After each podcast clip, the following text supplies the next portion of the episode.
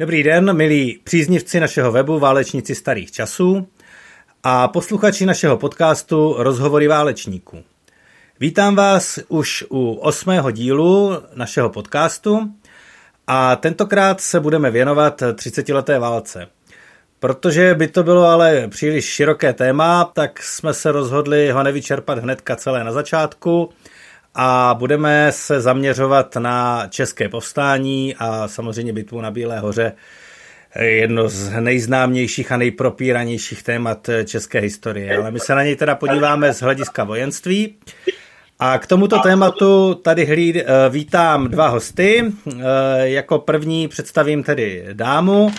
Eh, Klára Andresová je vystudovanou historičkou a specializuje se právě na vojenství a vojenské písemnictví z 30. leté války. Pracuje na Historickém ústavu Akademie věd a zároveň je reenaktorka v regimentu zemské hotovosti, který se věnuje právě 30. leté válce dá se říct, v českých zemích. Takže ahoj Kláro. Ahoj. Vynechal jsem něco ještě, ještě bys něco třeba k tomu dodala? Podstatné bylo řečeno, řekl bych. jo, vše důležité. Takže eh, jako druhý host, druhé hosta tady vítám Tomáše Kocha, který je také historik a také zaměřený na 30 letou válku, předpokládám některak překvapivě a e, pracuje jako kurátor eh, Muzea města Brna a zároveň taky se jako konička eh, má reenact, reenactment, takže reenaktor ve spolku D Company, který, pokud vím, tak vyjezdíte hlavně do zahraničí, že jo? Nebo se účastníte i českých bitev?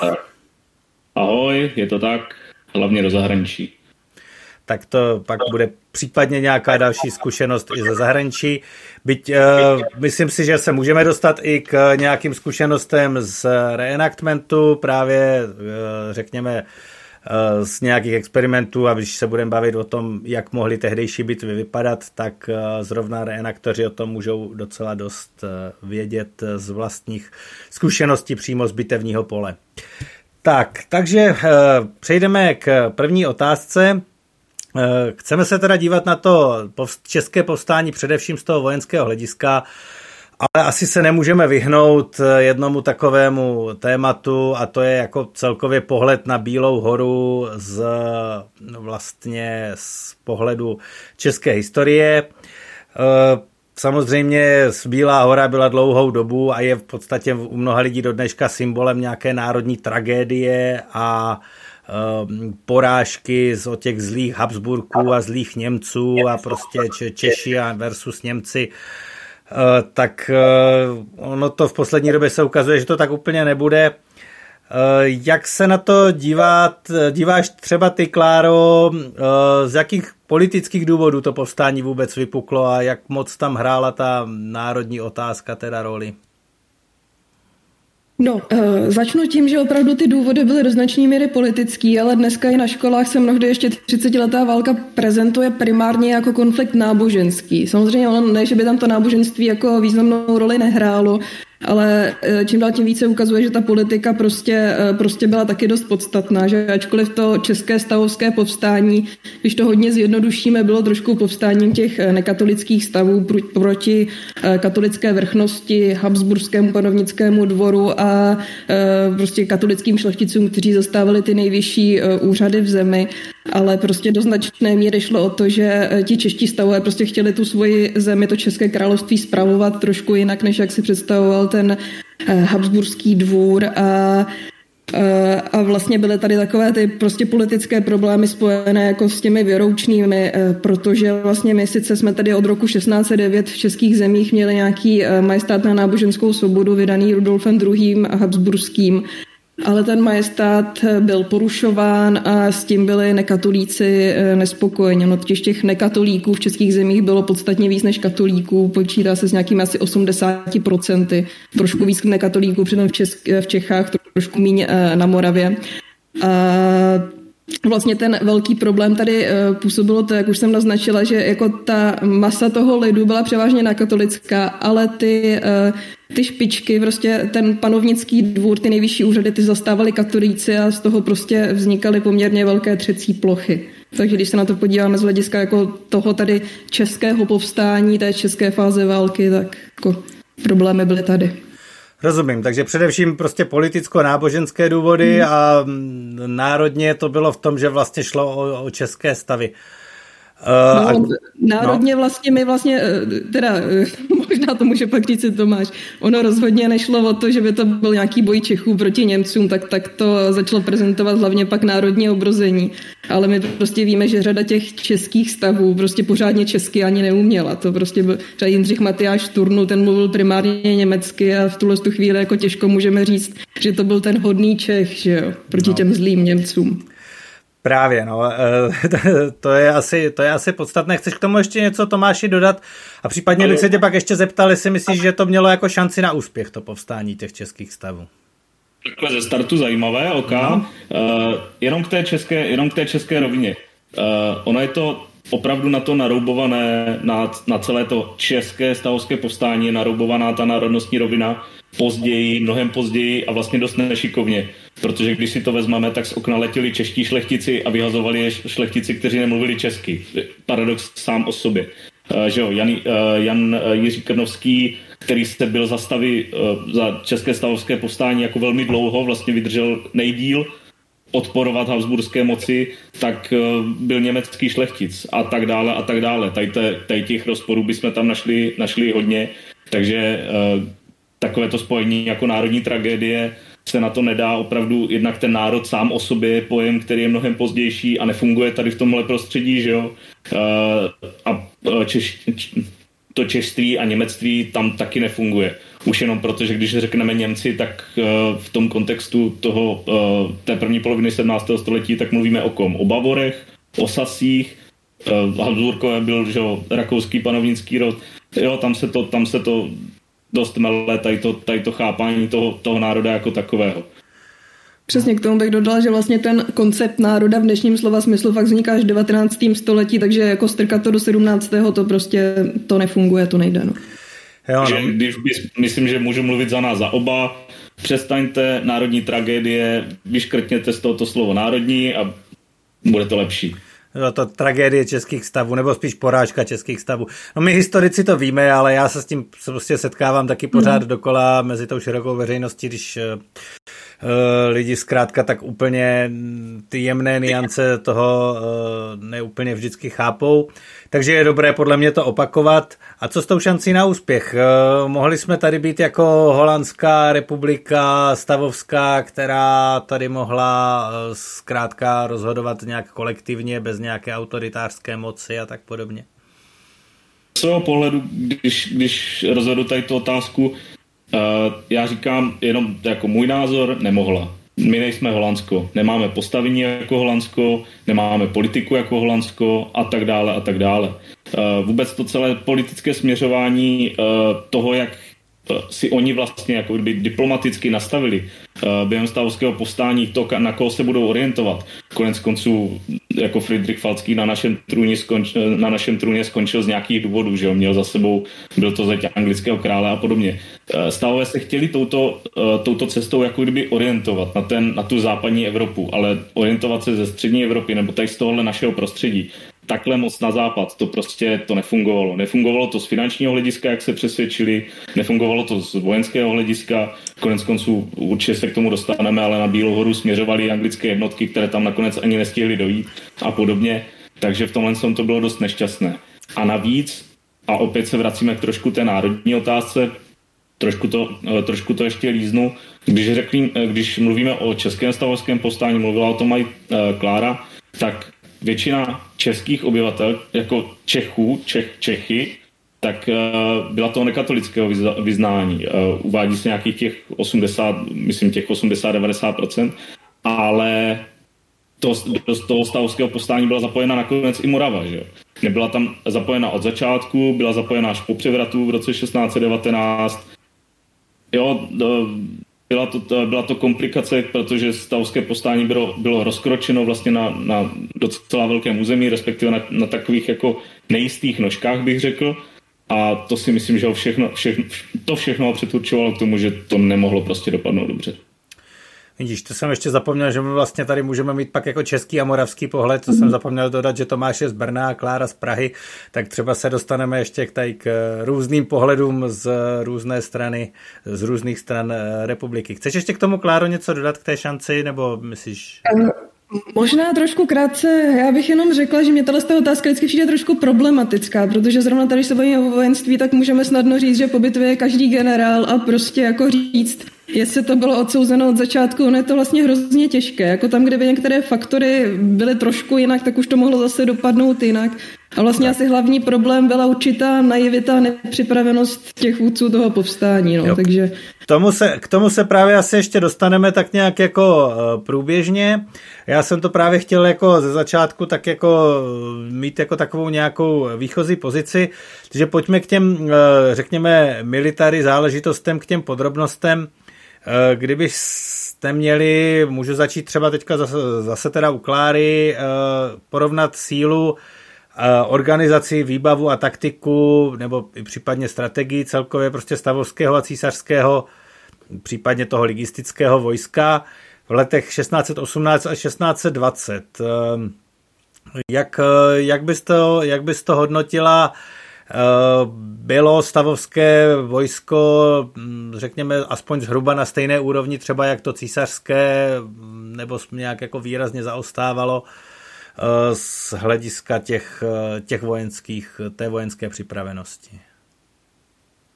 Vlastně to povstání probíhalo v dvou a půl letech a za tu dobu se hodně proměnilo. No třeba na začátku stavovského povstání eh, ti Češi byli hrozně úspěšní v tom, že strašně rychle dali dohromady vojsko. Defenestrace probíhá 23. května 1618 a už v polovině června Jindřich Matyáš Turn naverboval a táhne s 8 tisíci muži uh, na jich uh, k hranici s Rakousy. To je vlastně obrovský úspěch a v tuhle tu chvíli je to stavovské vojsko podstatně větší než nějaké vojsko císařské, protože císař se teprve zpamatovává, dává dohromady něco a zatím se mu to nedaří.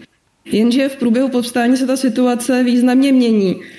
V tom roce 18 je prostě to stavovské vojsko, řekla bych, ještě celkem úspěšné, ještě je to poměrně nadějné, ale problém nastane ve chvíli, kdy v zimě 18-19 se nebojuje, ale spíše se uh, řeší na diplomatické úrovni prostě schánění spojenců. A v tuhle tu chvíli uh, to cís, uh, ta císařská strana uh, získá uh, podstatně větší moc, protože sežené několikanásobně víc spojenců než kolik ti stavové. Takže vlastně poté už jakoby eh, ta císařská strana eh, sílí, ale zpočátku musíme říct, že to stavovské vojsko na tom bylo rozhodně líp.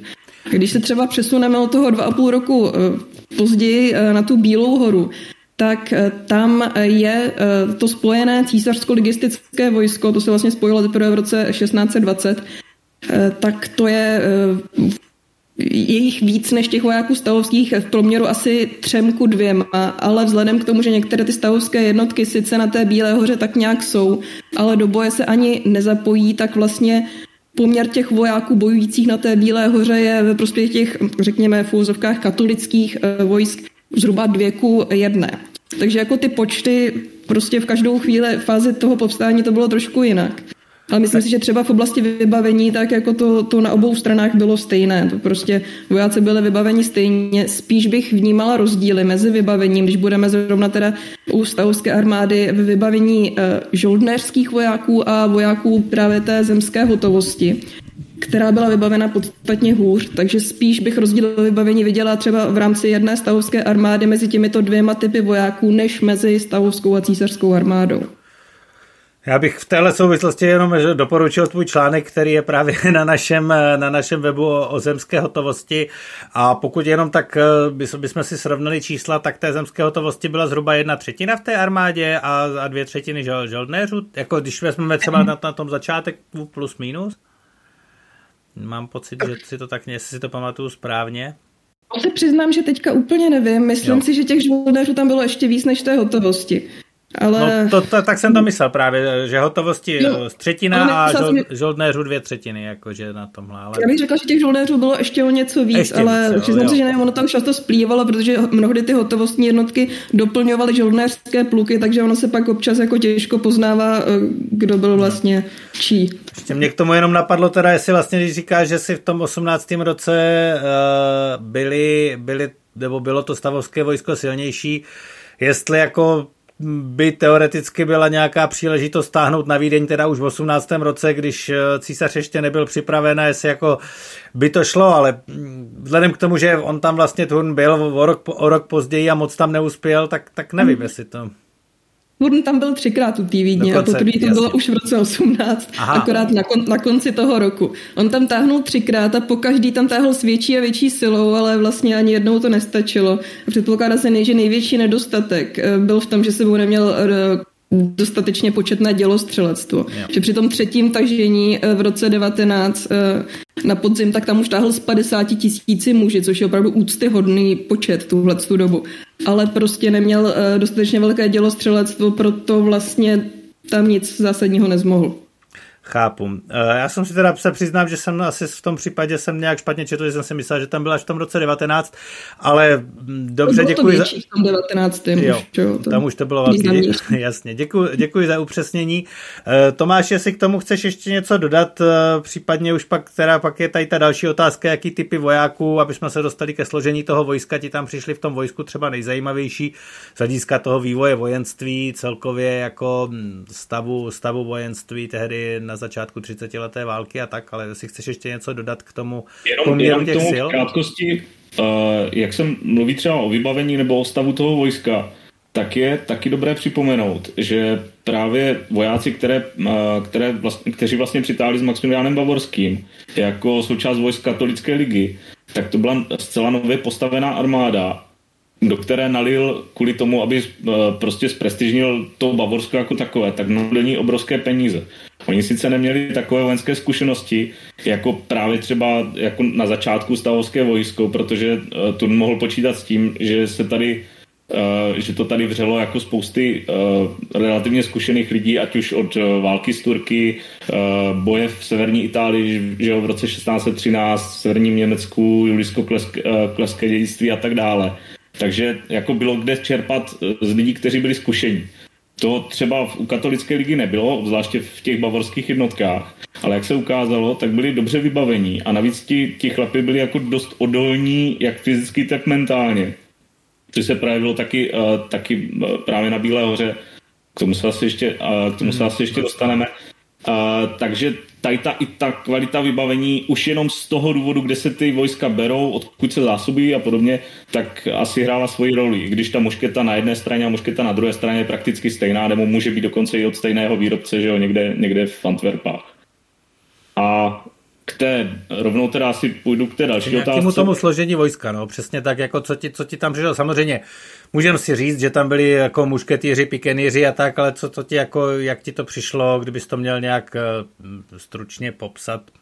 A které ty pěti tam přijdou? Pokládám, že, že na, naši, naši posluchači budou, už, budou už seznámeni tady s, těm, s těmi obecnými informacemi z článku, ať už od Kláry nebo prostě, nebo obecně. Uh, mušketýři, pikenýři, jasně základ, základ pěchoty, nebo respektive hlavní pěchotní zbraně, ty ostatní uh, už tady v těchto letech, o kterých se bavíme, už uh, nějakých střelci z ručnic a takový lehčí střelci a tak, to už je, to už je hudba minulosti. Uh, mě by, hm, jenom takové detaily možná, mě by spíš zajímalo, to už se asi bude těžko dneska nějak dohadovat, ale třeba jestli mušketýři stavovského vojska, když teda tam byla nějaká orientace třeba na to nizozemí tak a tak, jestli pochytili ten takový ten způsob vybavení, že třeba bylo větší počet, eh, nebo chtěli mít větší počet třeba například přilep, protože Holanděni si na to právě v, eh, těch, v tom druhém desetiletí, eh, desetiletí 17. století jako dost potrpěli, například tu střelců, ale myslím si, že tady ta logistika už nebyla taková, že by to, že by to zvládli takhle vybavit. Ale to jsou jenom detaily. Z typů vojáků, který mě osobně přijde nejzajímavější, už jenom kvůli celému vývoji vlastně taktiky nebo jako filozo- takové nějaké filozofie taktiky v bitvách, v polních bitvách a, a v konfliktu, mě přijdou asi, mě přijde asi jezdectvo. To mě fascinuje docela z tohoto ohledu dost, protože eh, na začátku, na začátku 17. století, nebo spojujeme si ten, eh, to druhé desetiletí a Bílou horu třeba ještě občas eh, s taktikou karakoly, tedy nějakým vyměňováním salvy šnekami, šnekama na bitevním poli a podobně. A ukazuje se, že ta, když použiju toho slova diskuze v jezdecké taktice, už v té době jela natolik, že už se i v teoretických pracích asi mě Klára opraví, doplní, už byla nějaká diskuze na téma, jestli třeba do útoku jet svalem, tryskem. A myslím, že právě syn, uh, uh, Analtův syn, uh, který velel jezdectvu na Bílé, na Bílé hoře, nebo jednomu jezdeckému, uh, jedné jezdecké formaci, tak uh, si právě někde stěžoval, že jeho jízda nejez, uh, nejela tak sveřepě do toho útoku, jak, jaký popoháněl, což mělo nějaký efekt na, na, celý, na celý vývoj bitvy. Ale No. Právě to vybavení, kdy na začátku 30 leté války se ještě setkáme krysníky, zakutými, zakutými ve zbroji, zatímco například v bitvě u Jankova už potom ta celá tři, tři zbroj a podobně jako mizí, už přišli na to, že to není efektivní, že to spíš je na obtíž a zbavují se to, tak právě ten vizuální, už jenom ten vizuální rozdíl, když bychom mez, mez, vedle sebe postavili Krysníka právě z doby e, stavovského povstání a Krysníka ze závěrečných fází 30 leté války, tak ten vývoj je tam asi nejzajímavější. Jo, rozumím, ty jsi vlastně tím pádem právě odpověděli i na další otázku, protože to jsem se právě chtěl zeptat, jak moc eh, potom se to lišilo od eh, těch dalších eh, fází 30-leté války. Ještě teda k té taktice Karakuly, vlastně, nebo to, co jsi říkal z toho Šneka, jenom aby jsme to popsali třeba lidem, kteří úplně neví, o co jde.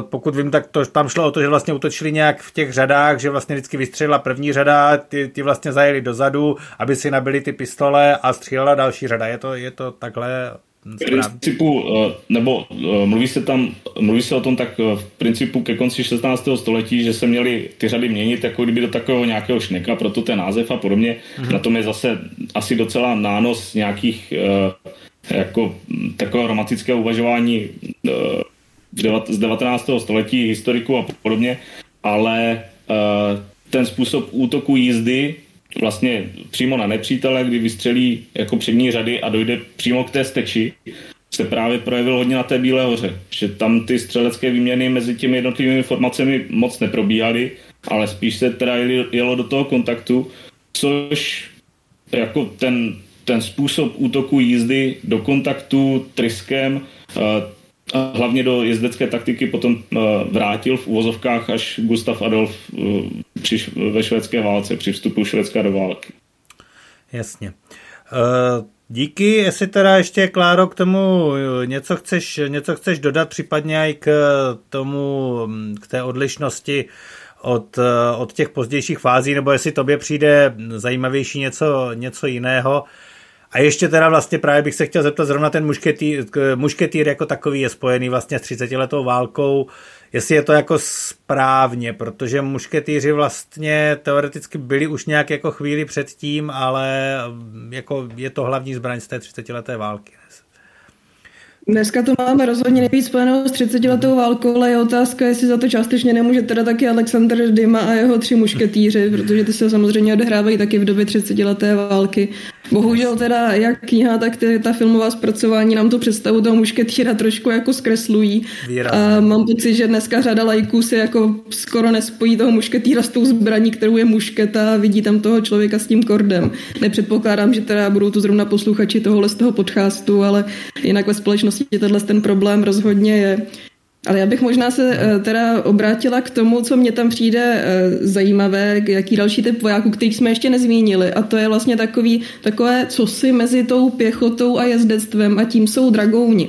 Aha. Že dragouni jsou prostě něčím mezi eh, pěšáky a jezdci a v téhle té době oni jsou formováni jako součást většinou pěších jednotek, ale specifiční jsou tím, že ačkoliv většinou bojují pěšmo, tak se přesouvají eh, na koni. A proto taky mnohdy podobně jako lehké jezdy to jsou využívání k různým přepadům, k různým hlídkám a podobným aktivitám, že oni museli být ještě trochu multifunkčnější a v jejich výzbroji minimálně povinně někdy od 30. let 17. století ve švédském vojsku i v Habsburském vojsku Albrechta z Valčtýna třeba byla polní lopatka, protože oni prostě dělali i ty zákopnické práce, takže to byly takový vojáci pro všechno a tím, že nebyly pořádně ani pěšáky, ani jezdci, tak je vlastně obě tyhle ty dvě sociální skupiny trošku odmítaly. No je to doba, kdy prostě pěchota a jezdci jsou takové dvě skupiny, které prostě se navzájem špičkují, vznikají mezi nimi konflikty a právě chudáci dragouni ty nepatřili pořádně nikam. A oni vlastně, takhle to s nimi bylo ještě několik století poté. Oni se čím dál tím víc eh, podobali, eh, podobali jezdcům, čím dál tím víc jako fungovali jako jezdci, bojovali jako jezdci, když se podíváme dneska na party krásného Dragouna, nebo jak se ten film jmenuje, tak tam už jako opravdu Dragoun je vyloženě jezdec, ale teprve v době vlády Marie Terezie se teprve ta jejich organizace eh, fakt přepne z toho pěchotního do toho jezdeckého stylu. Jasně, takže...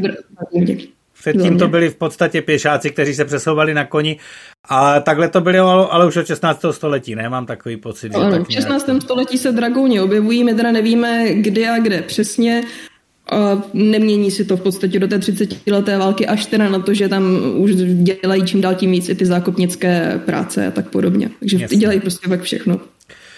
Tak, když tak se potom eh, ještě dostaneme možná k, eh, pokud zbyde čas k třeba jednotlivým typům eh, útoků, formacím nějakým a tak dál.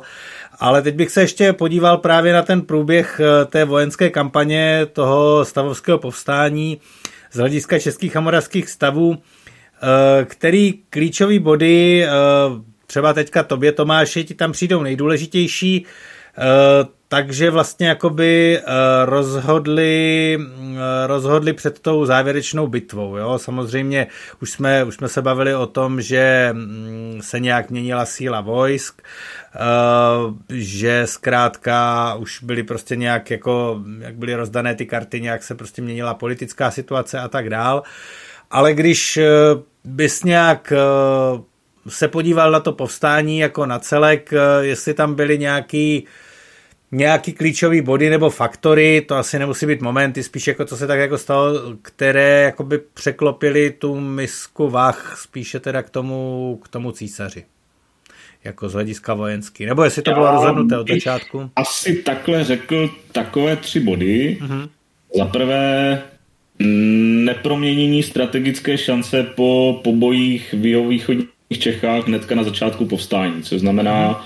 to je rok 1618, Uh, bitva u Lomnice, ano, jo, bitva u Lomnice, říkám to Ale správně. Možná teda tě jenom přeruším, možná by bylo asi fajn, zvládl bys nějak ve stručnosti teda popsat, jak to, jak to, jak to povstání vůbec jako proběhlo, když bychom se na to podívali z nějakých uh, z nějakého nadhledu, nějak jako, mm, když řekněme, máme defenestraci a pak teda už proběhly ty, eh, vlastně Jindřich Matyáš Turn táhl do těch jižních Čech, nebo je tam ještě něco podstatného?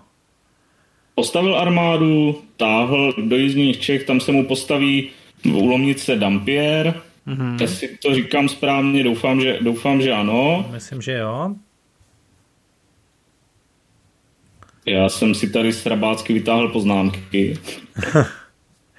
Jasně, tam ale já možná právě... totiž tady mám ještě jeden, tak jednu takovou mapku, jestli to, jestli to tam uvidíme. Tady je někde... K těm, těm, těm třem bodům, které Povídej. jsem chtěl říct. Mm-hmm.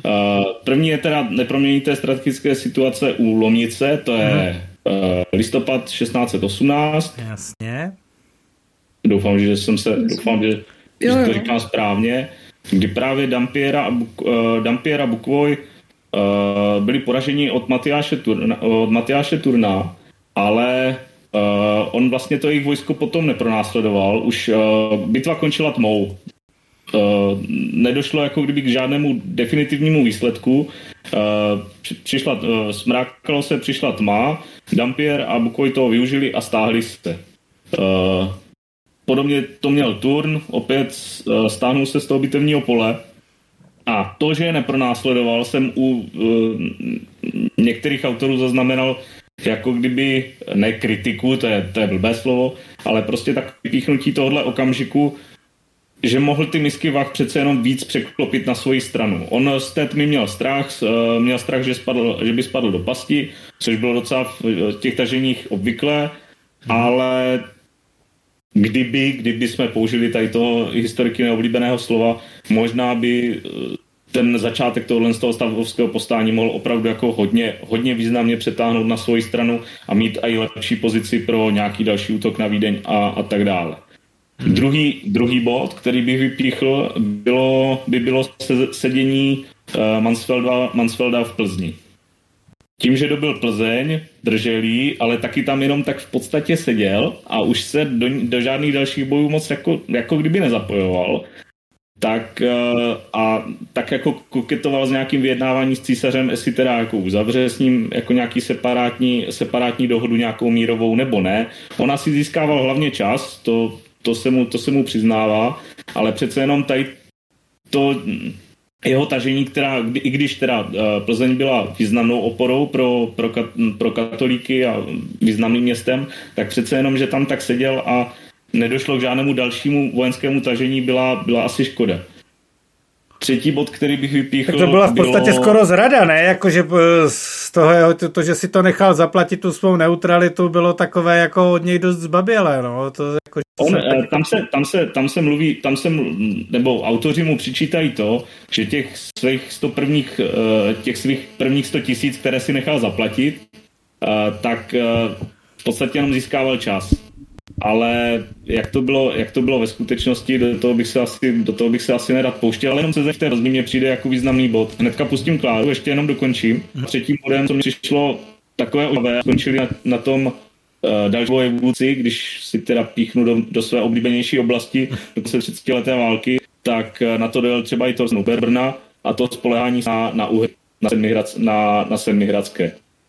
Ty uherští jezdci, celá ta uherská pomoc uh, víc problémů, než, než na to, tak jak uh, u Bílé hory nic, v podstatě nic, žádný, žádný, žádný větší úspěch, naopak na uh, problematické první střetnutí a, a tak dále. Takže spoléhání se na toto spojence mně přijde taky jako pás, do které se, do které se stavové dostali. Dávám slovo Kláře. Jo, jestli tě můžu poprosit, Kláro, teda kdyby, kdyby jsme tam od těch jižních Čech, jestli bys to teda zvládla nějak jako fakt stručně popsat, protože si myslím, že právě spousta lidí z toho stavovského povstání zná opravdu defenestraci a pak, pak až Bílou horu a teda jako je nějaký povědomí o tom, že byl turn u Vídně. Takže kdybys nám přiblížila třeba i to turnovo tažení, zejména v tom roce 1619, bylo by to skvělé. Jo, tak v roce 1619 tam je asi podstatné hlavně to, že se Morava konečně rozhoupe, konečně se rozhodne a teprve po roce, teprve v květnu 1619 připojit tomu stavovskému povstání. Tady docela rozdíl proti uh, jiným, vedle, uh, jiným zemím koruny České, protože Slevsko a Lužice ty se připojily hnedka v létě 1618. Mhm. No a Morava ta se připojí teprve po tom, co tam Turn táhne s vojskem, takže ono vlastně jako je potřeba na ně zapůsobit taky nějakou silou a v podstatě výhruškami, ale myslím si, že tohle by teoreticky mohl rozvést jako Moravák spíš Tomáš, který jako to, takže si, to má trošku... Jestli do toho Já. chceš vstoupit tady z hlediska Moravy? Na Moravě, na, na Moravě to fungovalo uh, v roce 1618 tak, že uh, Karel starší ze Žerotína který byl velký politický činitel na, na Moravě a měl, měl dost velký politický vliv, tak uh, byl smířlivým hlasem. On zrazoval od toho, aby se, aby se Morava připojila k povstání, uh, chtěl, vyři, uh, chtěl to vyřešit s mírem, nechtěl to vyřešit každopádně konfliktem, ale z hodou okolností jeho příbuzný Ladislav Velenze Žerotína to cítil jinak. Ten právě, že využil toho, že tu přitáhl s vojskem, proběhl, proběhl převrat v Brně a teprve poté se Morava připojila. je tam už mohli, pro, nebo ne mohli, ale uh, zapojila, se, zapojila se vojensky, což už nám teda vzniká celé, celé, to, celé to stavovské povstání s těmi vedlejší, vedlejšími zeměmi.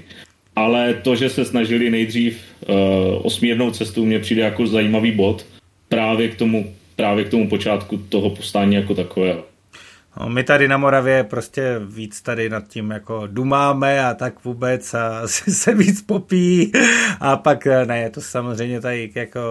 Um, dělám... Ty lídři, co tady byli, tak měli v tomhle tom mnohem chladnější hlavu. Bohužel Karel, Karel starší ze Žerotína byl právě už poměrně starší pán, bylo mu 55, zatímco ten Velen byl takový větší bouřlivák, 40 letý nebo myslím 45 letý, takže, takže takhle, to tady, takhle to tady dopadlo. Uh, Jo, tak to myslím, že Moravu, že jsme v podstatě v tom probrali, jak se můžeme dostat k tomu tažení na Vídeň, teda, takže uh, ty jsi říkala vlastně ten turn, to, to tažení na Moravu je 1619, to znamená, on už předtím teda jednou u Vídně byl, což jsem ani nevěděl. Na ale potom, 18. No, no a potom, potom, uh, potom, uh, potom už uh, z toho, z té Moravy to bylo, um, to, ne, to bylo vlastně první, ještě, nebo teda druhé obléhání Vídně, že jo, tak uh, potom šel z té Moravy teda na Vídeň už přímo? Mm. Přiznám, že teďka se nejsem úplně jistá, jestli úplně přímo, ale jako v podstatě ano, to bylo na přelomu května, června eh, v roce 19 a myslím si, že tohle z toho bláhání Vídně je asi nejznámější, protože tam je takový ten známý moment, kdy eh, Krištof Haran z Pložica bez družic eh, velí dělostřelectvu, říkali jsme teda, že poměrně malému dělostřelectvu a ta děla ostřelují eh, vídeňský Hofburg, teda ten panovnický palác, v němž v tu chvíli pobývá panovník Ferdinand II. Habsburský a údajně se tam teda třese strachy, protože ty kule dopadají do oken toho Hofburgu, tak to je takový známý moment vlastně z tohle z toho obléhání Vídně a vlastně to taky jen z důvodu, proč potom Krištof Harant popraven v roce 1621 na staroměstském náměstí. No, to se tak říká, no, ale ve skutečnosti se dodává taky to, že ty jsi to říkala už, že kvůli dělostřelectvu asi pak ta jako reálná šance na to dobití Vídně asi příliš uh, nebyla. On střílel, ale... Ono něco ale... jiného je ostřelovat okna, něco jiného je prostřelit hradby. No, právě, no. Když to nezvládli Turci o sto let dřív mm. a, a potom ještě později asi, asi by to, a ti měli asi výrazně větší armádu než Thorn, takže takže je to pak eh, v tomhle složitější. A na druhou stranu tam se spolíhalo vlastně na ty, na ty rakouské stavy, protože zatímco když táhli Turci, tak vlastně stáhli proti nějakým spojeným, spojeným křesťanským silám, tak tady se jako předpokládám tady stavové doufali, že, že by mohli Habsburky svrhnout společně.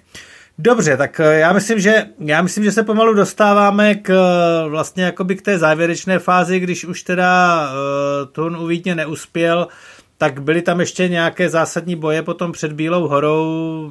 Nevím, kdo z vás si to chce, kdo z vás si to chce vzít, povídej ještě teda. Já bych možná jenom ještě se trošku vrátila k těm Turkům. Takový zajímavý uh-huh. moment, že vlastně ve chvíli, kdy už to eh, ty naděje toho českého povstání fakt nevypadaly moc, eh, moc nadějně, moc úspěšně, tak oni dokonce začali vyjednávat i z Turky, uh-huh. aby s tímto tradičním nepřítelem všeho křesťanstva, takhle v tuhle chvíli si řekli, že přece jenom Turci by mohli být vlastně vlastně dobrým spojencem proti Habsburkům a zkusili s nimi vyjednávat nějakou koalici, ale vlastně z toho sešlo. Jenom taková jako zajímavost k tomu tureckému elementu a to jim zprostředkovali uherští přátelé, jo? Tedy takhle to jsem vůbec nevěděl právě, že nějak...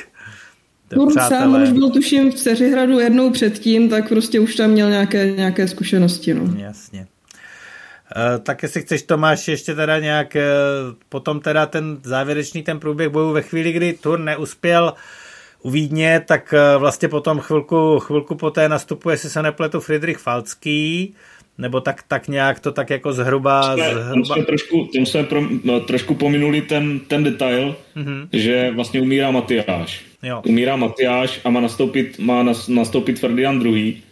Uh, v roce 1619 a tam byl taky jedno, jeden takový fakt, který dost podsekl stavovskému povstání nohy z toho diplomatického politického hlediska protože uh, stavy vlastně uznali Ferdinanda II., uh, budoucího Ferdinanda II.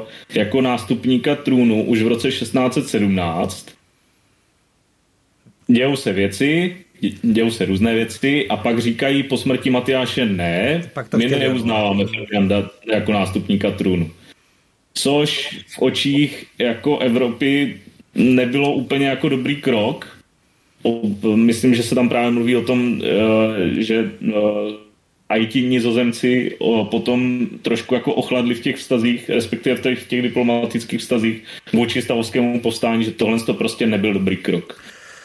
To je taková ta česká, bych to řekl, vychytralost, teda oni to stejně byli ti němečtí mluvící, jak jsme se o tom bavili, ale, ale je to takové nějak, nevím, přijde mi to právě takové mm, česky nepromyšlené uh, ale to, to už je potom uh, jiná věc, eh, kdyby jsme to přichází, pak přichází, že jo, pak přichází Friedrich Falcký, hmm. který nám trošku tak jako předělá ten svatovický chrám, to je taky dost často, často opakovaná, opakovaná věc. což jako hodně, věc, hodně lidí opět jako naštve a řekne, aha, pozor, tady se... Že zruší něco... výzdobu v rámci protestantské uh, chudoby a tak. Ikono, v rámci ikonoklastického nutí hmm. trošku vyčistí tu katolickou, katolickou výzdobu svatovického chrámu, uh, nechává, nechává ju zničit, vtrhává tam, jestli to říkám správně, vtrhává tam, myslím, i DAF, uh, DAF vlastně protestantů a, a, ničí, a ničí celou výzdobu. Což... Možná zmínila takovou zajímavost, že ono vlastně už v tuhle chvíli, po tom, co se stane tahle věc, kterou prostě většina ani, ani těch protestantů prostě neuznává, prostě eh, krám svatého Víta je symbolem i pro ty české nekatolíky, tohle se prostě nedělá, tak oni už v tuhle chvíli o něm začnou říkat, že on bude zimní král, on tady prostě nebude vládnout díl než jednu zimu. Že to vlastně nebylo až zpětně, když se ukázalo, že je to pravda, ale vlastně už takhle v předstihové chvíli, kdy on byl vlastně králem teprve měsíc a půl. Hmm, jako, že všechno... to, jestli to říkám správně, když tak, když tak mě klidně oprav, ale už v tomhle okamžiku se to začalo projevovat i do nějakých letáků a do, tako, do takového toho letákového oběživa. Myslím, že právě z tohohle z toho období pochází nějaký ty, nějaké ty rytiny, které uh, ho naznačují v takovém tom, myslím, z toho kola, jestli je to, jestli je to, jestli je to tento rok. Já to, přiznám si, že nevím, kdy, vím, který leták myslíš, ale nejsem si úplně jistá, kdy přesně uh, vyšel. Už se, ale už se naznačuje, že, že tohle prostě tohle nedopadne dobře, že, že, to nebyla, že to nebyla dobrá volba. Jasně. Takže v podstatě tím, eh, tím eh, začíná tam ta závěrečná fáze, dalo by se říct, toho stavovského povstání, kdy pokud jsem to správně pochopil, už to jde eh, s českými stavy tak nějak od desíti k pěti mm, zvládli to, nebo teda mm, pokazili to diplomaticky a tím pádem, eh, jak se to potom projevovalo v té, v té vojenské stránce, tam nějak, myslím, Turn byl odvolán a právě přišel vlastně Christian z Anhaltu, nevím, jak se k tomu stavěl, stavěl Mansfeld a začala taková ta pověstná demoralizace, dá se říct, z těch, eh, toho stavovského vojska, nebo jak jako začalo váznout to vlastně ty platby těm žoldnéřům a tak dále, to, co se říká, no já to tady mám uvedený v nějaké další otázce, ale v zásadě se k tomu asi můžeme dostat už nějak teď, eh, jak to vlastně s tou pověstnou morálkou eh, bylo, jestli hm, to začalo právě v tomhle okamžiku, kdy teda jako nastoupil Friedrich, Dru, Friedrich Falcký a uh, Jindřich Matyáš tu neuspěl u Vídně, nastupuje Christian Zanhaltu a české stavy se tak nějak jako dá se říct, rozhádají, že už nejsou schopní uh, potom jít na tu, na tu jednotnou notu a začíná se to celé bortit, dá se to tak říct? Uh, nevím, kdo z vás se to, si to chce vzít, jestli třeba Klára. Tak asi neřekla teda, nevím, jak to máš, ale já mám pocit, že ono od počátku prostě jako ten český lid a ať jako prostě lidi tak šlechta, tak města, tak oni prostě nepřijali to povstání pořádně za svoje. A prostě od počátku oni nechtějí to moc podpořit, ani tím, že by se nechali naverbovat, nebo šli dobrovolně se stát vojáky zemské hotovosti, nebo aby města poskytla, nevím, třeba obilí na upečení chleba, nebo aby šlechta půjčila, nevím, Aha. něco ze svých zbrojnic, případně půjčila peníze. Prostě nikdo to vlastně moc nepodporuje a ty problémy se akorát stupňují. A taky je určitým problémem jsou obě dvě zimy. Zima z roku 18 na 19 i ta toho dalšího roku, které prostě uh, taky ničí to vojsko, ničí jeho morálku, uh, ve vojenských táborech se šíří nemoci, i prostě ta zima je pro ty vojáky těžká, řada jich umírá, to jsou Češi, ale ono prostě ta zima, ta likviduje i zahraniční spojence. Vlastně už na začátku Tomáš zmínil, že uh, sem jsou na, na cestě nějaké, nějaké ty jednotky z Anglie a ty se v podstatě tak jako zaseknou, pokud se nepletu v Lužici a oni trpí tím, že je tady prostě na ně příliš velká zima, na kterou z těch britských ostrovů nejsou zvyklí. Tak takže to je jeden z důvodů, proč oni vlastně nedojdou ani na tu Bílou horu, protože prostě uh, tohle je problém. No. A ty dodávky peněz ty uh, prostě váznou od začátku, samozřejmě se to zhoršuje, stejně tak se zhoršuje prostě problém s dodávkami munice, proviantu, ale musíme taky dodat, že vlastně no, v tom císařském ani logistickém vojsku toho moc lepší teda není. Tam ty problémy jsou srovnatelné, akorát prostě to pro ně nakonec dopadlo líp. No.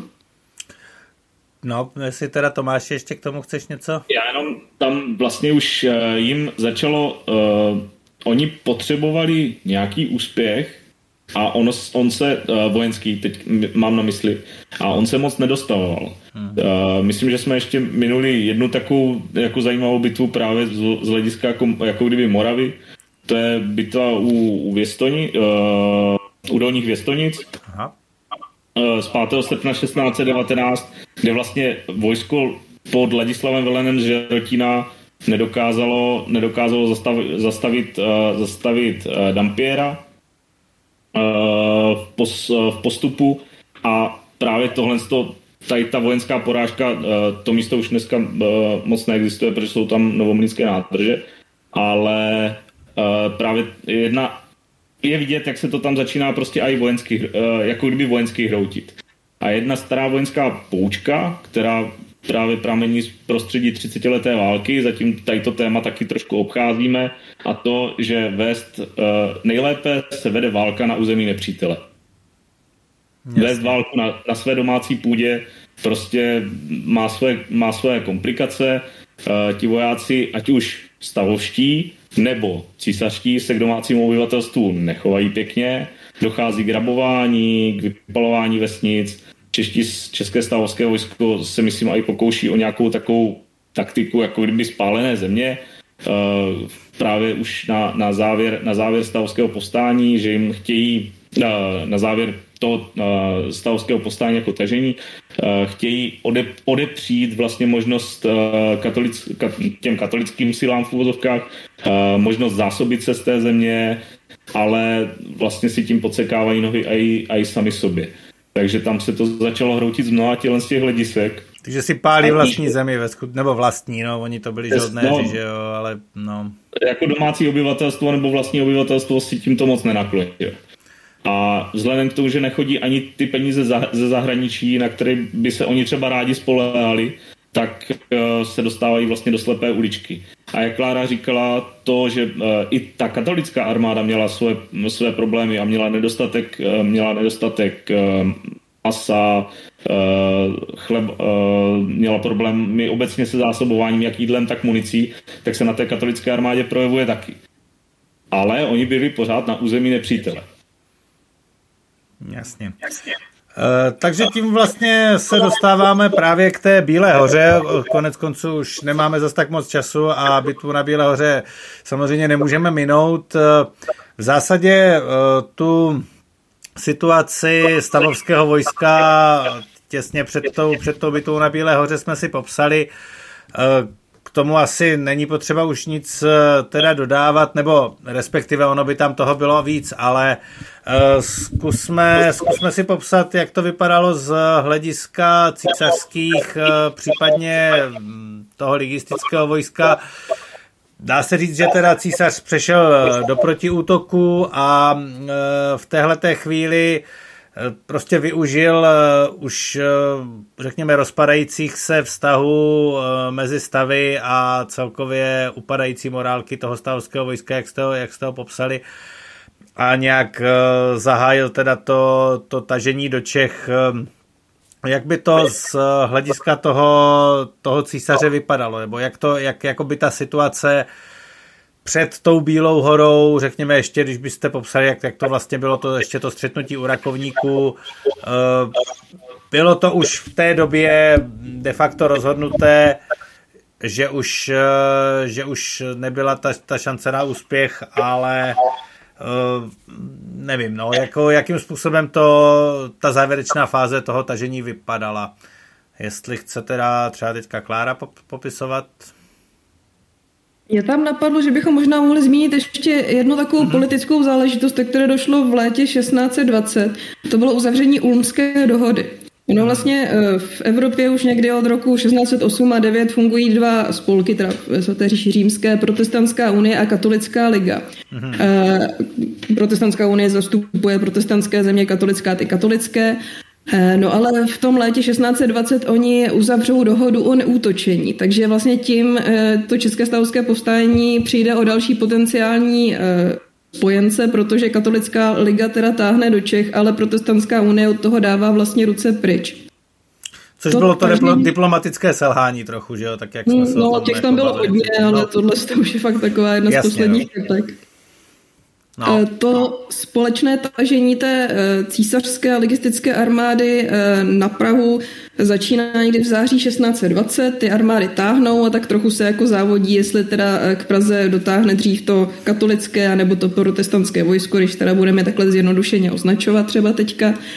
No a k, tam, že jo, už jsme zmiňovali problém Petra Arnošta z Mansfeldu, který prostě nechává ta katolická vojska okolo Plzně projít a dává od toho vlastně ruce pryč. I když možná bychom tady mohli říct, že prostě ona ta mentalita člověka 17. století a dnešního je jiná, takže ono to tehdy jako nebylo vnímáno jako žádná zrada. My to tak cítíme, ale prostě tohle se tehdy dělo, on na to měl právo a tak to prostě tak nějak udělal.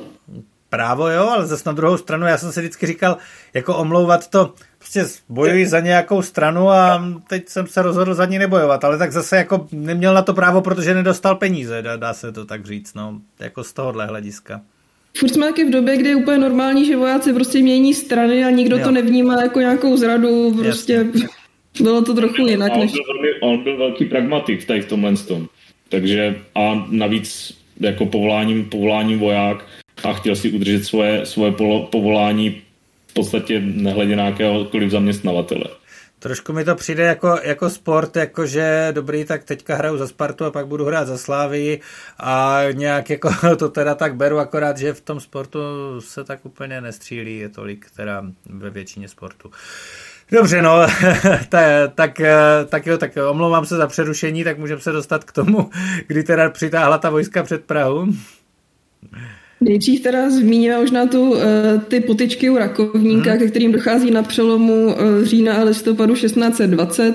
Tam je vlastně i to série několika, několika střetů, takových spíš menších šarvátek, kde se ty vojska tak jako různě, různě setkávají, trochu bojují, vlastně se neví, jak to všechno dopadne, jestli ta uh, v obě armády už jsou demoralizované, mají ty špatné dodávky, jak peněz, tak proviantu, je hnusné počasí, je prostě je sichravo, je zima, prší, prostě to morálce samozřejmě taky nepřidá, takže všechny ty armády už jsou demoralizované, ale přesto prostě na kon, nebo vlastně začátkem listopadu eh, se v jednu chvíli stane to, že to stavovské vojsko se v noci sebere a táhne k Praze, a dojde na tu Bílou horu, což dneska je součást Prahy, tehdy to bylo prostě návrší kousek za Prahou.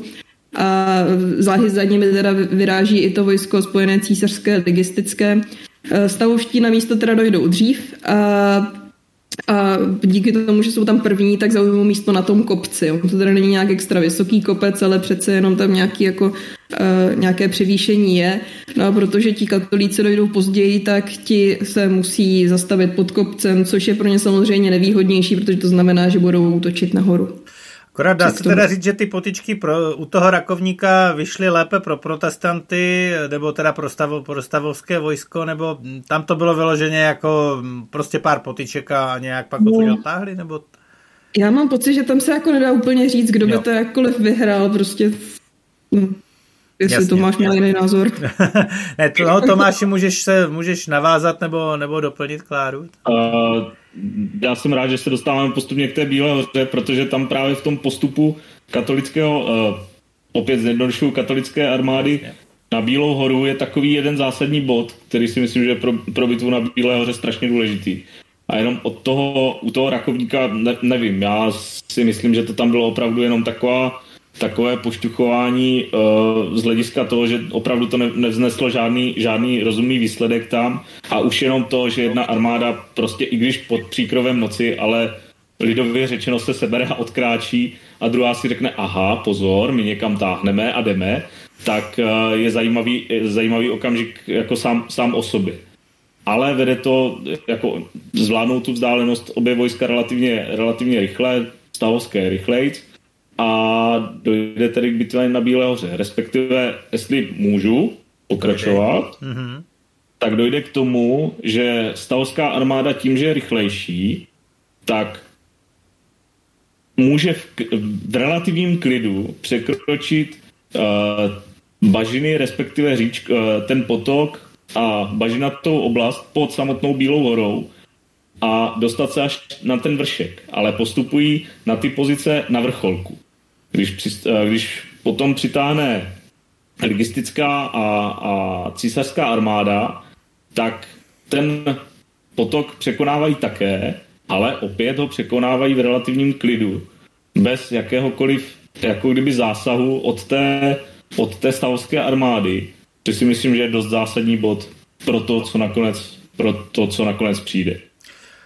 A jakože tam byla asi dost zásadní chyba to, že, to, že zkrátka oni ty, uh, ty císařské neobtěžovali přitom. A tam to, to, byla, uh, to bylo rozhodnutí nějakého, nějakého velitele? To bylo vlastně Hohenlohe nebo... Christian, právě Christian Ahnald se rozhodl čelit tomu, uh, té postupující těm postupujícím armádám ligistické a císařské na tom vršku. Chtěl se o ten vršek opřít Protože, jak jsme říkali na začátku, tak to stavovské vojsko uh, už bylo početně méně, uh, nemě, nebylo tak početné jako, jako právě to v uvozovkách spojenecké vojsko, když použiju, pardon, ale použiju to spojenecké, abych se vyhnul tomu nějakému katolickému neustále opakování. A on se tam roztáhl, roztáhl ty formace a, chtěl, a začal se tam upevňovat na, u, toho, u toho přechodu, uh, doufám, že teď, teďka jako se neseknu, ale myslím, že, se, uh, že to je Litovelský potok. Litovický. Litovický, pardon, Litovický potok. Tak u toho přechodu byla právě jenom nějaká předsunutá jednotka uh, jezdců, uh, jako uherských jezdců, které tam uh, do, jako skoro vymlátili do posledního, právě když tam přišli, přišli, uh, přišla katolická armáda a začala, eh, začala tu říčku přecházet. Anhalt asi počítal s tím, že se prostě opevní na tom vrcholu a ten, jenom ten samotný eh, jako vrchol, to, že budou vlastně uh, útočit do kopce, takže mu bude stačit. Ale úplně se tam pominul ten fakt toho, že oni ten potok a tu bažinatou oblast musí překročit.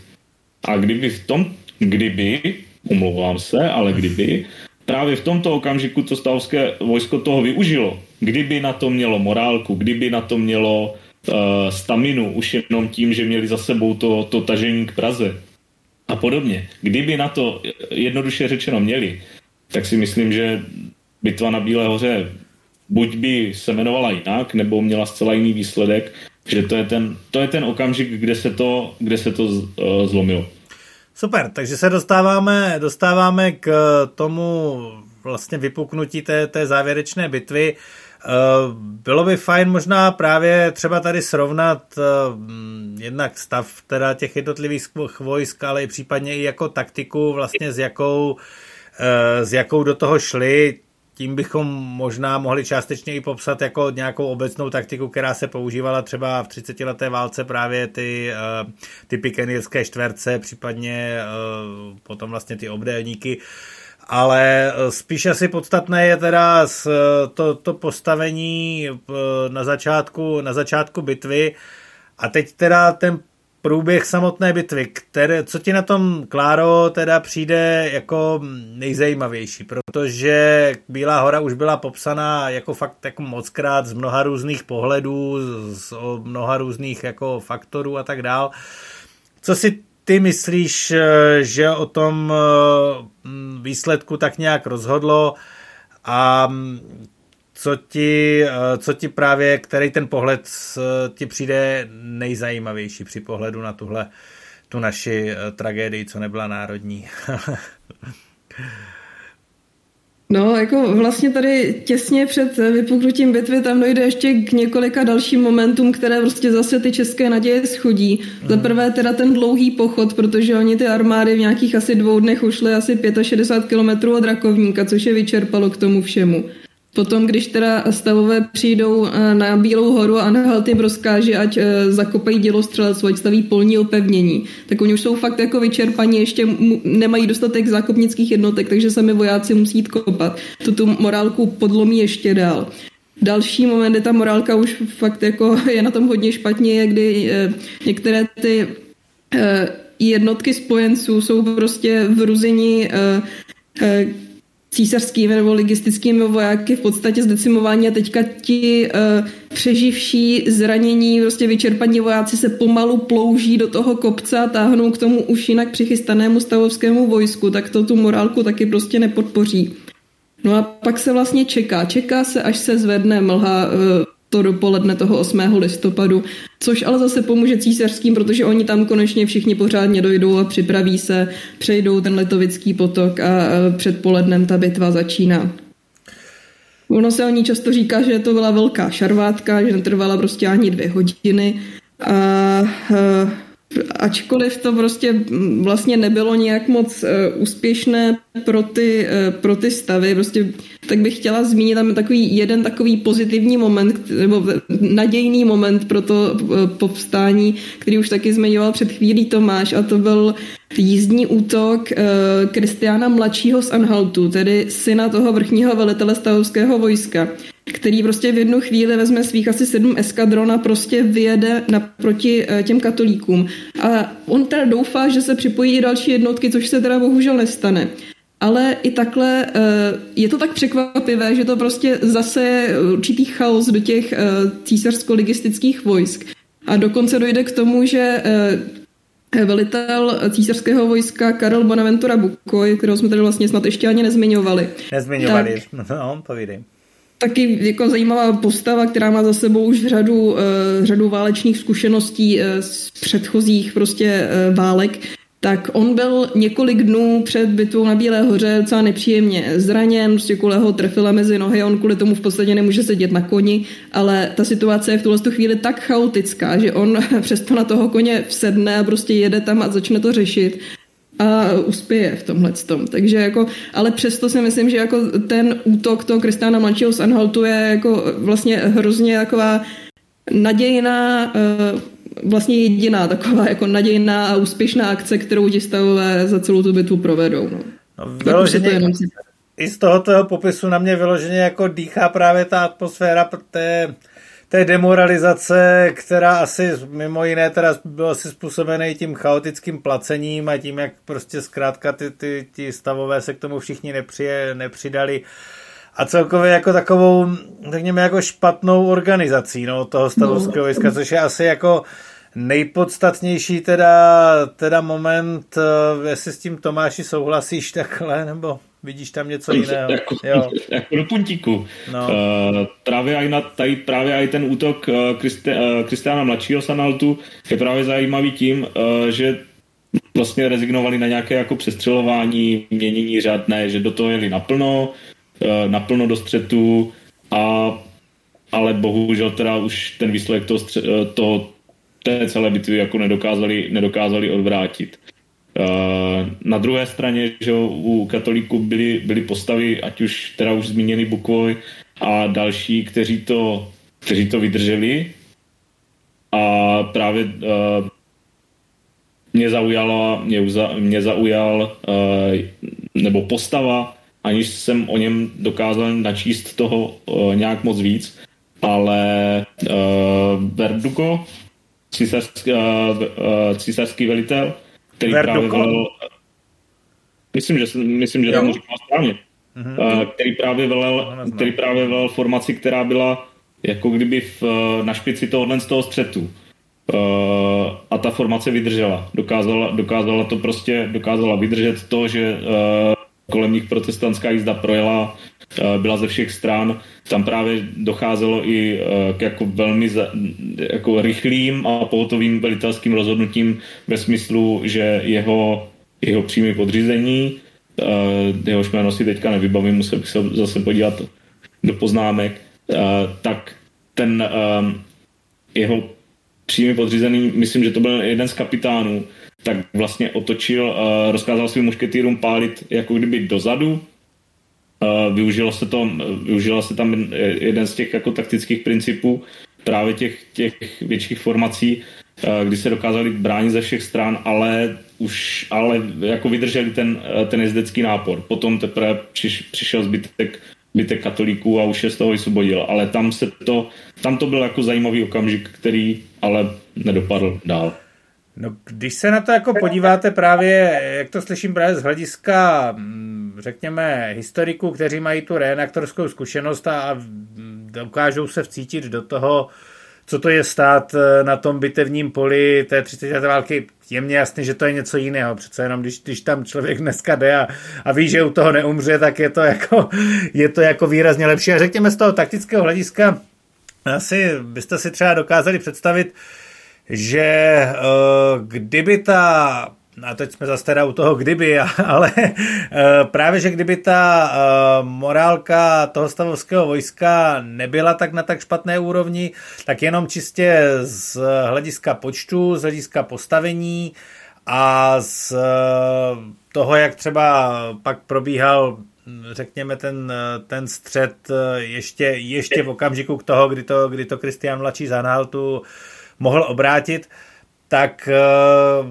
nebýt, nebýt tady toho, tak to postavení toho stavovského vojska byť teda mělo menší počty, jestli se ne, nepletu, tam to bylo nějakých 20, 20 tisíc ku 30 tisícům, nebo tak nějak, jestli, jestli to je tak nějak jako zhruba, tak eh, minimálně mohli tu císařskou armádu odrazit a zkrátka by to tažení k Praze bylo neúspěšné, kdyby teda, řekněme, se někdo přidal k tomu Kristiánovi mladšímu Zanhaltu a kdyby všichni nebyli úplně mrtví a, a demoralizovaní a tak? Jestli, jestli můžu.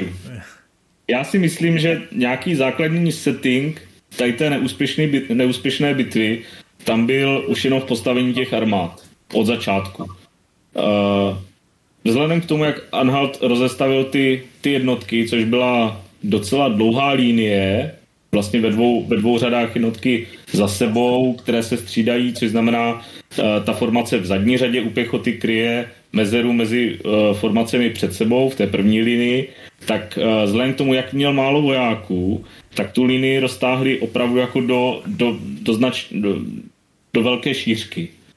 A proti němu stály doslova jako kdyby dvě pěsti, jedna ligistická a jedna císařská.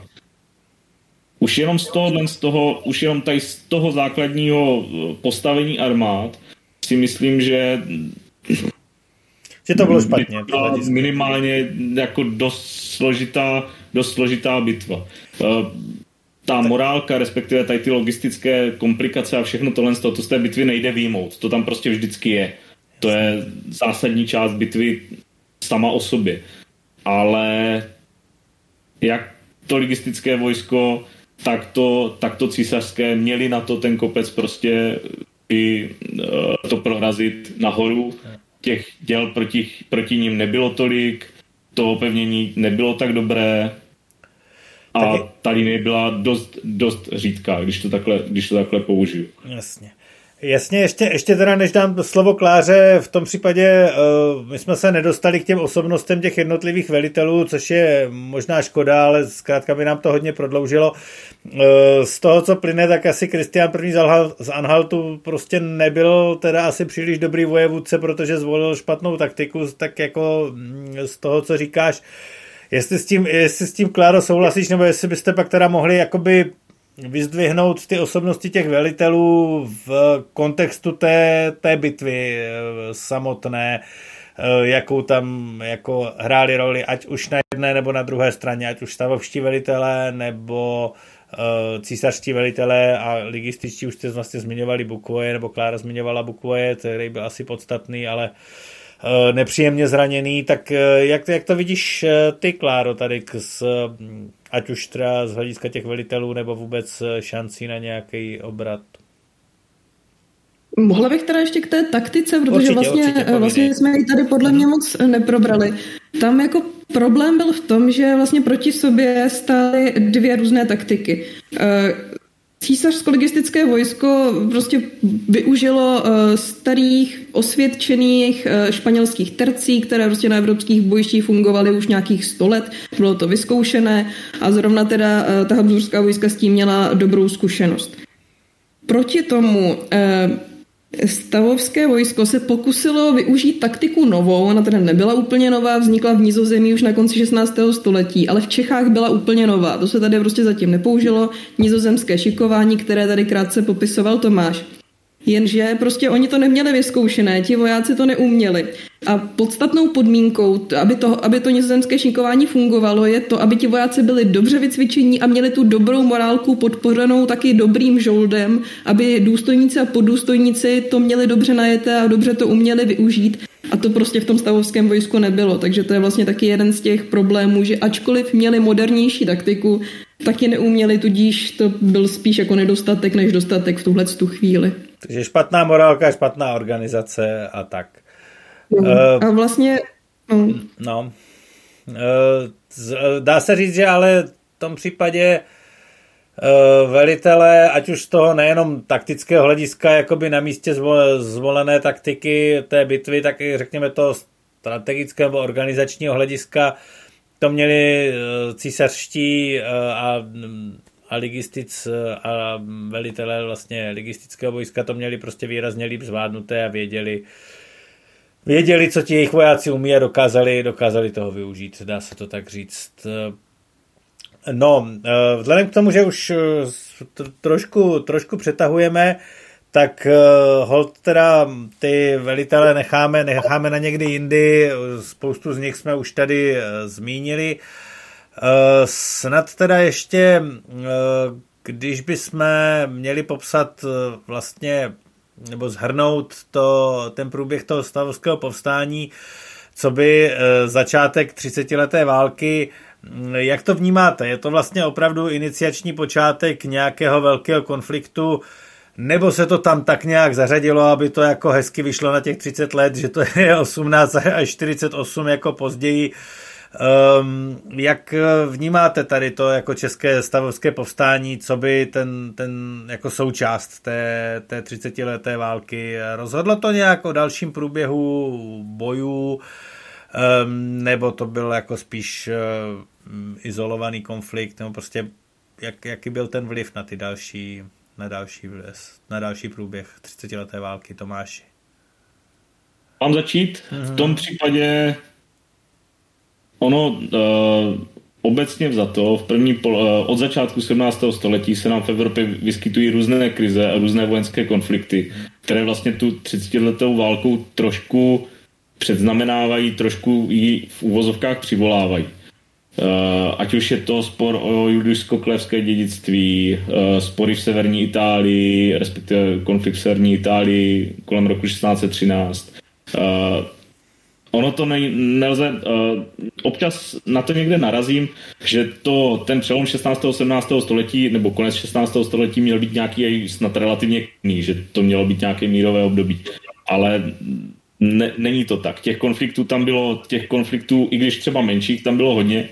A osobně si myslím, že kdyby ke stavovskému Stavovské povstání spíš otevřelo dveře některým možným řešením, který, který, které pak nadšení hmm, při uh, nadšení uh, teď jsem ztratil to správné slovo, pardon, uh, nadšení hráči na, evro, na evropské mapě rádi využili. Například Maximilian Bavorský tím mohl pozvednout Bavorsko uh, jako vysoko, dostal, uh, dostal po po Friedrichu Falckém vlastně kurfírský titul, který byl od, odňat uh, Falci, byl, byl, přiznán, byl přiznán Maximiliánu Bavorskému. Uh, těchto těch aspektů tam bylo, těch, těch aspektů tam bylo více. Uh, mm, čist, myslím si, že až do takového nějaké, až do dánské války, uh, potom v později ve 30 leté válce, uh, ten průběh by byl asi, asi trošku jiný, možná by se dělo na mapě něco trošku jiného, ale že to stavovské povstání bylo, se izolovalo tak samo o sobě a izolovalo, izolovali ho i ty diplomatické vztahy, že že to tam je prostě zarazené opravdu tak nějak jako, že... Ano, já si to netroufám takhle, netroufám Jasně. si to takhle říct, to, to, to by bylo špatně to takhle říct. Rozumím. Ale ne? jenom, že ty kořeny, jenom, že ty kořeny toho evropského a více než evropského konfliktu byly, byly tak košaté a tak silně vrostlé do té situace, že k něčemu takovému prostě dojít muselo. Rozumím. Co, co si myslíš k tomu ty, Kláro, jak, jak, to, jak to vidíš ty, tady k tomuto tématu? Já v podstatě taky věřím, že ten konflikt by nějakým způsobem stejně vypukl. Eh, možná by teda vypadal jinak a že to byla vlastně takový, taková dobrá záminka k tomu, aby se postupně připojovaly další a další státy, které měly nějaké svoje vlastní mocenské zájmy a, a mohly se prostě na základě toho, že už něco začalo, toho teda zapojit. No.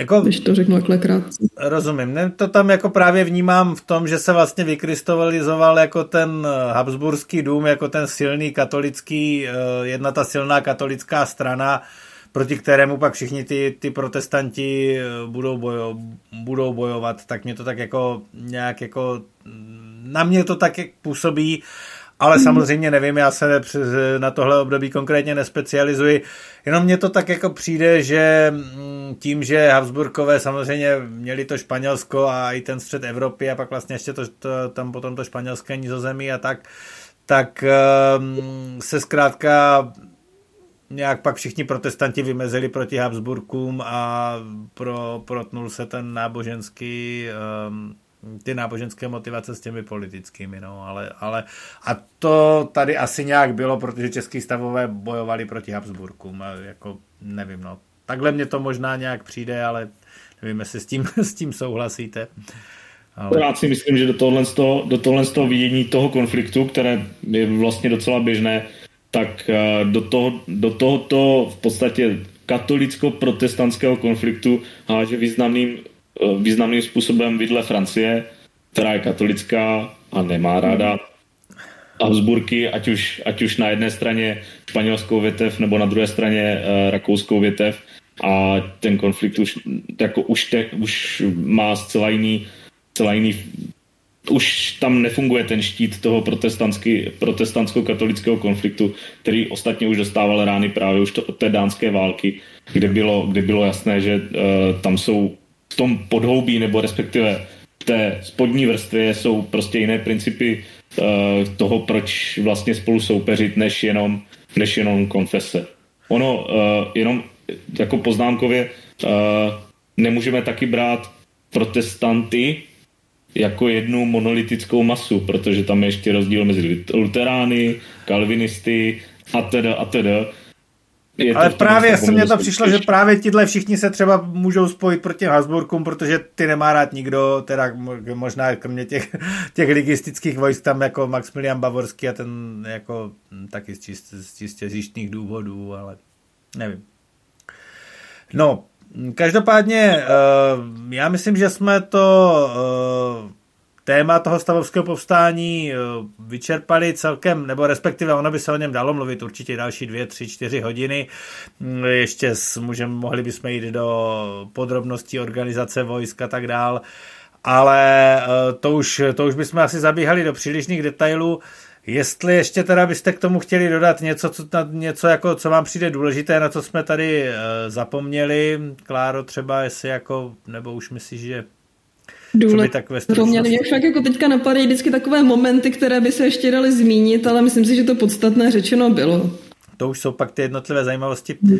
Dobře, jestli teda ani Tomáš ještě už, už, k tomu, už k tomu nic nemá, tak vám poděkuji, eh, rozloučím se eh, s vámi, rozloučím se s našimi posluchači a přeji vám teda příjemný večer a doufám, že se vám náš podcast líbil a příští uh, si pustíte si zase příští díly, k, uh, ještě uvidíme, není ještě přesně určené téma, ale určitě uh, chceme natočit uh, další v tomto roce mnoho dalších podcastů, uh, rozhovory válečníků. Takže ahoj Tomáši. Ahoj. A ahoj Kláro. Ahoj. Děkuji vám oběma za krásné odpovědi, bylo to s vámi úžasné a byl jsem rád, že jsem se dozvěděl i spoustu nových a zajímavých věcí.